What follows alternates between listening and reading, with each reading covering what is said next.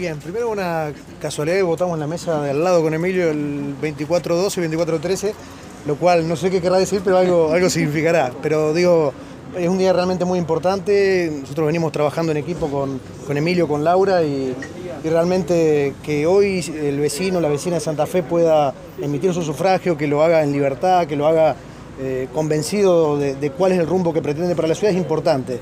Eh, y que también veamos la diferencia con la primaria, donde recién hablábamos, estaba la gente aquí haciendo cola sofocada, hoy es un día distinto, donde esperamos estar saliendo de la pandemia y creo que eso también da más tranquilidad para que la gente pueda venir y le invitamos que en el transcurso del día venga, vote por la preferencia que quiera, pero que venga y lo haga.